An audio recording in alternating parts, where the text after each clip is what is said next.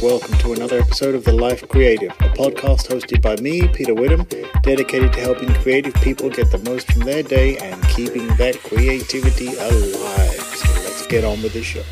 This week, I was inspired to work a few more technical details on the podcast, so that's why this episode is late, so apologies for that. But hopefully, the audio quality you're finding is improving over time as well as the production quality and please let me know. You know, I want to make sure that this is working out for you guys. So go to peterwitham.com forward slash contact and let me know what you think. So this week I had a question come up on a forums that I belong to, a, a discussion developer website called dev.to, D-E-V.to. And the question was regarding, you know, how how best to be a remote worker. How do you get started as a remote worker and what some of the the best practices. So I responded in the comments there along with a lot of other people. There's a lot of good information in there, so it's worth looking at.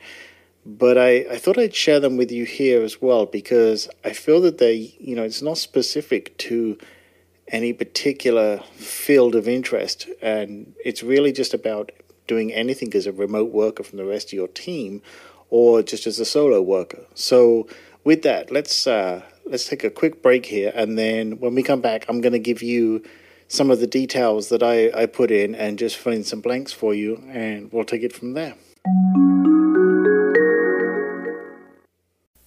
Have you ever thought about creating your own podcast? Uh, certainly, you must like podcasts because you're listening to this one, and I'm sure many others. Well, if you've ever thought to yourself, I bet I could do that better, or I have a subject that I'd like to make a podcast for, then you can go ahead and do that very easily using Anchor.fm. In fact, Anchor.fm is the site that I use to host this very podcast. And what I like about it is they provide me all the tools and walk me through all the steps to not only creating my podcast, but very easily taking care of all the necessary details for distributing it as well. So if you want to go ahead and easily create your own podcast, start today on Anchor.fm. That's Anchor.fm.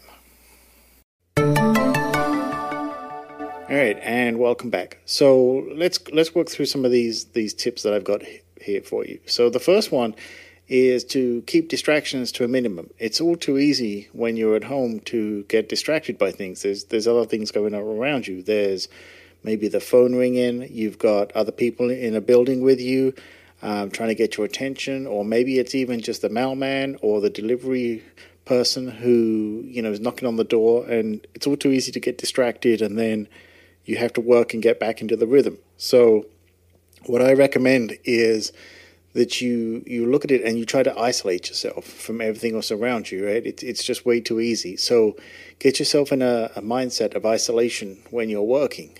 Now, the next tip works hand in hand with that because, of course, there are things that you're going to have to deal with.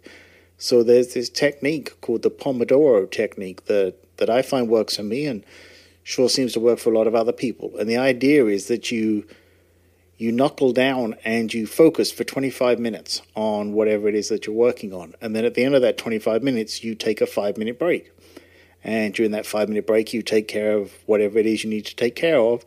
And then you start another 25 minutes. Now, the this pattern continues, you know, four times in a row. So, so it's focus, break, focus, break, focus, break, and then focus, break. And then you give yourself maybe a 30 or a, an hour, you know, sort of lunchtime break and then come back and repeat it. So the recommended is that you try and get eight of these focus sessions in per day. Now that that's asking a lot from a you know from a creative standpoint, but give it a go. 25 minutes of intense focus, ignore everything else around you, and then break for five minutes, go do whatever it is you want to do, come back and, and repeat that for four times, and then and then take a longer break and see how it works.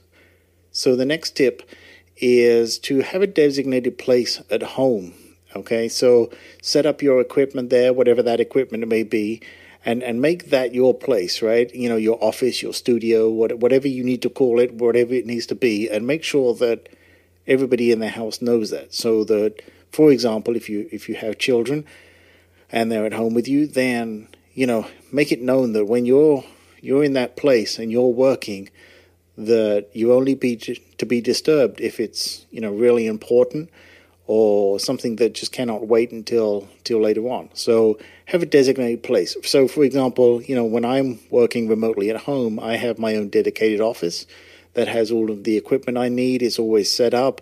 I can walk in and when I walk in, my mindset is to basically get work done.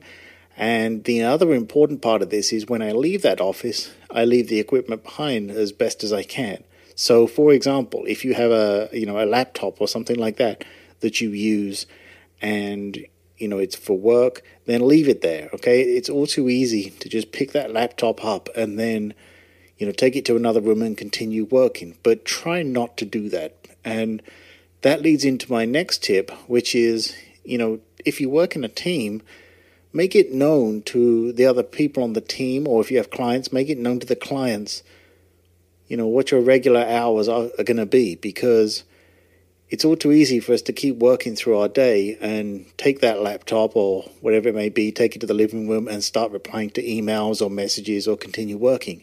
And the problem with that is it's twofold, right? One, yes, you get a lot more work done, but the problem is you're setting a new precedent for everybody else. So, for example, if they see you replying to emails, you know, 10 o'clock, 11 o'clock at night, 1 a.m., they're going to notice that. And that becomes their new norm for seeing your workday, right? So the next thing you know is they're going to start sending you messages and wondering why you're not replying since you replied late in the evening before. So be very mindful about how you you plan out your time and your day.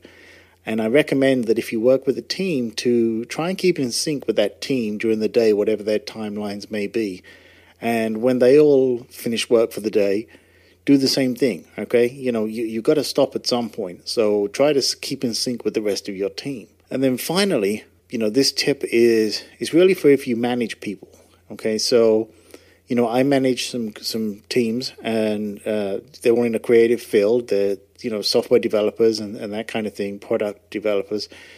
And the best thing to do with their, I think, you know, I try to schedule every week a one-on-one tag up with each of my team members.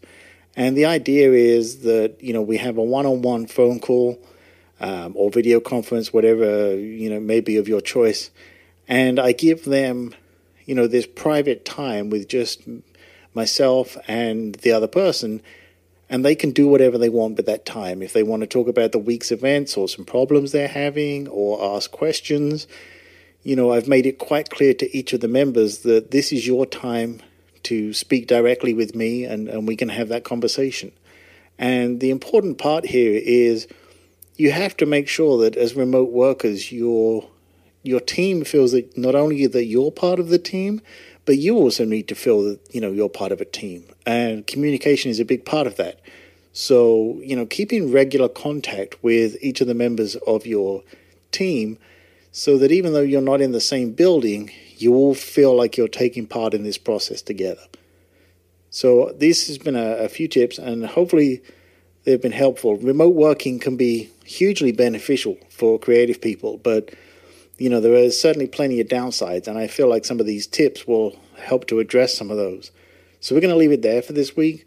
Uh, let me know what you think. Again, go to peterwitham.com forward slash contact and, you know, let's get a conversation going. Feel free to share your information with me any uh, you know thoughts that you have, you know, complaints, comments, whatever it may be. I, I always look forward to hearing from them. So with that, we'll uh, wrap it up this week.